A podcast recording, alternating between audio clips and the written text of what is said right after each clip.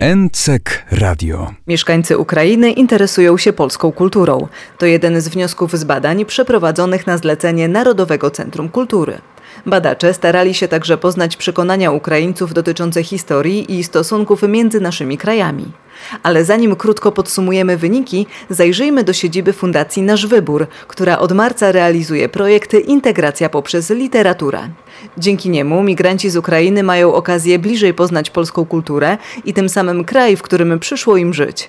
Jednym z elementów projektu był polsko-ukraiński slam poetycki. Poeci, którzy będą wychodzili, oczywiście czytają jak to na slamie parami. Możecie czytać ze wszystkiego, możecie mówić z głowy. Wiersze powinny być raczej niepublikowane i nienagradzane. No to zaczyna kartka czerwona. І хоч у Львові не стріляють, і за обрієв схід сонця зустрічають, мені болить і рано рве війна, стікає кров'ю третя вже весна. Там хлопці наші з маминої хати поїхали нас з вами захищати, А кулі не питають, хто чий син, чи у батьків він третій, чи один. Przede wszystkim chcemy migrantów z Ukrainy zapoznać z tradycją Warszawy literackiej. Eugeniusz Sobol, koordynator projektu Integracja poprzez literaturę. I tutaj y, właściwie nie mogliśmy pominąć nazwisk Bolesława Leśmiana, Mirona Białoszewskiego, Marka Chlaski oraz Krzysztofa Kamila Baczyńskiego. No a z drugiej strony to są współcześni autorzy zajmujący się problematyką polsko-ukraińską, na przykład e, znakomita badaczka Żaneta Nalewajk-Turecka, autor autorka książki o Leśmianie, poruszająca m.in. zagadnienie jego związki z folklorem ukraińskim, na przykład Bohdan Zadura, odbędzie się jego wieczór autorski. Aneta Kamińska, Anna Szczepan-Wojnarska, zajmująca się problematyką związków Józefa Konrada Korzeniowskiego z Ukrainą, albo na przykład tłumacze literatury ukraińskiej na język polski. Celem projektu jest m.in. zachęcenie migrantów z Ukrainy do większego uczestnictwa w życiu kulturalnym Warszawy. Jak teraz to uczestnictwo w tym życiu kulturalnym wygląda? Jeżeli chodzi o spotkania odbywające się tutaj w ukraińskim domu, no to głównie migranci z Ukrainy mogli się spotykać z twórcami z Ukrainy albo autorami reportażów o Ukrainie. No tutaj chcemy bardziej przedstawić y, taki aspekt literacki polskiej kultury. No oczywiście bardzo chętnie przybysze z Ukrainy uczestniczą w życiu kulturalnym stolicy, ale chcielibyśmy również, żeby na przykład y, nie było to bierne uczestnictwo, ale też czynne i chcemy odnaleźć utalentowane osoby, które by mogły rozwijać współpracę polsko-ukraińską w takim wymiarze praktycznym. Jądrem tego projektu jest właściwie antologia, która ma się ukazać. Pomysł tej antologii zrodził się u mnie w roku 2014, kiedy w Gdańsku odbywało się spotkanie Czytanie dla Ukrainy. No, 2014 rok to był rok tragiczny dla Ukrainy i zauważyłem, że istnieją paralelne zjawiska po polskiej, po ukraińskiej stronie, polegające na próbie opisu tego niewyrażalnego doświadczenia ukraińskiego właśnie poprzez poezję.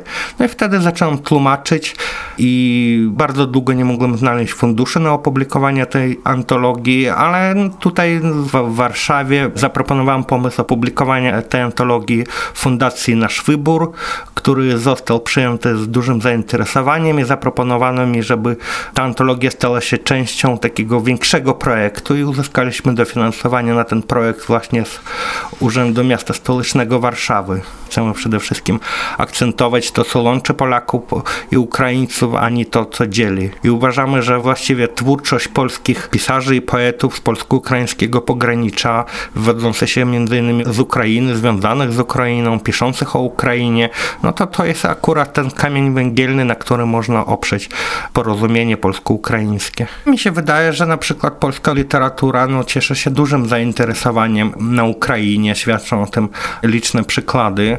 Natomiast y, Polacy moim zdaniem za mało wiedzą o kulturze ukraińskiej, bardziej od strony politycznej.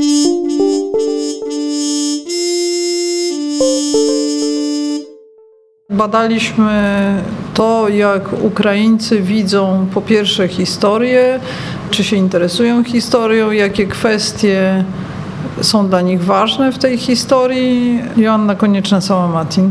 Też ważny był tam kontekst Polski, jak oni widzą rolę Polski w historii Ukrainy, no i też we współczesności. Trochę było tam pytań dotyczących relacji po prostu polsko-ukraińskich. Dobraliśmy próbę reprezentatywną, czterotysięczną, reprezentatywną pod względem wszystkich cech społecznych i zamieszkania, i wieku, i wykształcenia i tak dalej. Badania więc ilościowe, Tomasz Stryjek, a także badania jakościowe, czyli takie, gdzie staraliśmy się dowiedzieć, co o przeszłości o kulturze polskiej i relacjach polsko-ukraińskich mówią przedstawiciele ukraińskiej inteligencji humanistycznej. No ale tutaj badaliśmy raptem kilkadziesiąt osób tylko w ośmiu rozmowach z nimi, prawda? Więc to nie można mówić o pełnej reprezentatywności tych badań jakościowych. Jeśli chodzi o polską kulturę współczesną, to mamy właściwie postawy no, praktycznie wyłącznie pozytywne. Z takiej kultury y, powiedzmy no, historycznej poprzednich stuleci wymienia się przede wszystkim literaturę i architekturę. Natomiast tej współczesnej y, film i y, muzykę. muzykę, tak, i muzykę. Istnieje, można powiedzieć, no, duża y, potrzeba tak, y, obcowania z polską kulturą właściwie we wszystkich regionach. Powiedziałbym, że jest zbyt mała nawet dostępność tej polskiej kultury w mniejszych miastach, praktycznie tam, gdzie są polskie konsulaty i one są takim miejscem inspiracji obrazowania tej kultury, tam ona jest dość dobrze rozpoznawana, ale poza tym to no, jest pewien rodzaj no, oczekiwań, że będzie jej więcej. Z kolei w Kijowie może nawet trzeba silniejszych działań, ponieważ to jest duża stolica, w której istnieje wiele instytutów kulturowych, narodowych. Na tle tej konkurencji powiedziałbym, że trochę wynikało z tego, że może nawet za słabo są te działania prowadzone, żeby ta dostępność tak, dla wszystkich była zadowalająca. Ale generalnie przyjęcie jest naprawdę bardzo pozytywne, zarówno tej współczesnej, współczesnych twórców, współczesnych właśnie muzyków, filmowców, a także zabytków, które mają aspekt historyczny Polski. Byli inwestorami, czy architektami, czy fundatorami byli kojarzeni z Rzeczpospolitą przedstawiciele elit. A jeżeli chodzi o te badania ilościowe, jakie główne wnioski po tych badaniach się pojawiły? Pytaliśmy o kwestie dotyczące historii. No, dowiedzieliśmy się kilku rzeczy. No, dowiedzieliśmy się między innymi tego, co zresztą podejrzewaliśmy, no, że Ukraińcy jakoś tak bardzo tą historią zainteresowani nie są, chociaż no, uważają, że powinni być, więc jak się ich pyta bezpośrednio, czy historia jest ważna, to mówią, że tak. No ale później jak się pytaliśmy, czy, no, ale czy Państwo coś z tym robią, na przykład uczestniczą w jakichś obchodach albo odwiedzają jakieś miejsca pamięci, no to wtedy okazywało się, że to raczej nie. To znaczy niektórzy odwiedzają, no ale to nie jest jakieś takie zachowanie bardzo powszechne i masowe. Badaliśmy też y, takie y, bardzo konkretne postacie i wydarzenia z historii Ukrainy i stosunków polsko-ukraińskich o ocenę tych postaci i wydarzeń, znajomość ich. Można powiedzieć, że mamy bardzo wyraźnie kanon pewnych postaci, które jednoczą całą Ukrainę, są rozpoznawalne i pozytywnie oceniane mniej więcej równo w każdym regionie. Z Tarasem Szewczenką, z Bogdanem Chmielnickim na czele z książętami założycielami Rusi średniowiecznej, Jarosławem Mądrym i Włodzimierzem Wielkim, czy z Michałem Chruszewskim, najwybitniejszym historykiem Ukrainy na czele, więc pewien kanon istnieje, jak się okazało. Istnieją także utrwalone przekonania na temat wielkich wydarzeń XX wieku i to w dużej mierze zgodne z polityką pamięci państwa ukraińskiego odnośnie tych wydarzeń, takie jak na przykład Hołodomor, czyli głód lat 32-33 w Związku Sowieckim, na Ukrainie Sowieckiej, kwalifikacja jako ludobójstwa 62%, o ile pamiętam, prawda? Więc dwie trzecie społeczeństwa powiada tak, jak to jest w ustawie zapisane obecnie na Ukrainie. Tak powinno się to nazywać. Sprawstwo Stalina, sprawstwo kierownictwa sowieckiego jest jakby ich zdaniem, sprawstwo ludobójstwa jest ich zdaniem ewidentne. Pytaliśmy także o organizacje właśnie takie jak OUN czy UPA, które są postrzegane inaczej przez Polaków niż przez Ukraińców. Dowiadywaliśmy się przede wszystkim, że były to organizacje niepodległościowe, walczyły o niepodległość Ukrainy.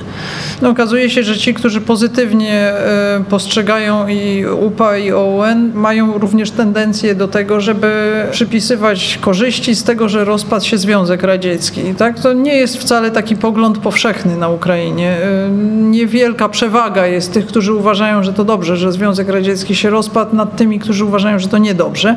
Natomiast ci, którzy uważają, że OUN y, czy UPA to są organizacje pozytywne, oni częściej mają skłonność do tego, żeby tak uważać, ale jeszcze um, po, poza tym to takie pozytywne postrzeganie tych dwóch organizacji wiąże się wyraźnie z taką prozachodnią opcją w polityce zagranicznej i na przykład z większą sympatią do Polski, co niektórym może się wydawać paradoksalne, ale tak właśnie jest. Wracając trochę do tych e, spraw związanych z kulturą, ja wiem, że to nie było przedmiotem e, tych badań, ale być może z innych e, swoich doświadczeń mogliby Państwo stwierdzić, czy jest tak, że na Ukrainie zainteresowanie polską kulturą jest większe niż zainteresowanie tą stroną ukraińską ze strony Polaków? Czy, czy można tak stwierdzić lub ewentualnie na odwrót? Zaryzykowałbym, że tak właśnie jest, choć nie mamy tych badań porównawczych, że zainteresowanie polską kulturą jest wyższe na Ukrainie niż ukraińską w Polsce. Myślę, że tu trochę wynika z przekonania o sobie o nas nawzajem. Polska kultura jako kultura postszlachecka, taka elitarna, tak, historycznie, prawda? I ukraińska kultura jako kultura no, wyrosła przede wszystkim z niższych warstw społecznych, ludowa. I stąd atrakcyjność jej dzieł w Polsce wydaje mi się jest postrzegana jako niższa niż y, atrakcyjność dzieł kultury polskiej na Ukrainie. Ale oczywiście potrzeba by badań porównawczych. No, jeszcze nie mamy. Ja się zgadzam ogólnie z tym poglądem. Myślę, że to wynika y, też z takiej bardziej... Praktycznej rzeczy. To znaczy, jeśli patrzymy na przykład na wizerunki różnych państw i narodów, są prowadzone takie badania no i w Polsce, i na Ukrainie, i w różnych innych krajach, no to generalnie i większy poziom sympatii i zainteresowania wzbudzają w nas te państwa i narody, które są od nas bogatsze, lepiej rozwinięte ekonomicznie i stanowią grupę takiego pozytywnego odniesienia. Na pewno dla Ukraińców w jakimś stopniu Polska jest takim pozytywnym punktem odniesienia.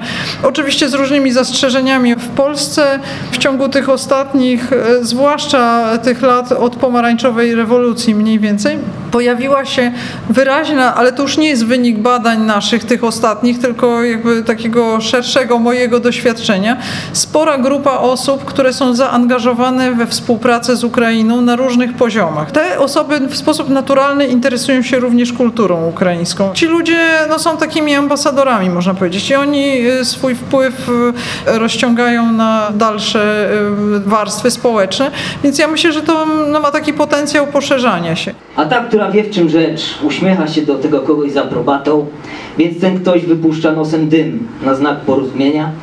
Razem opuszczają kuchnię i żyją długo i szczęśliwie. Mniej więcej właśnie tak to wszystko szło.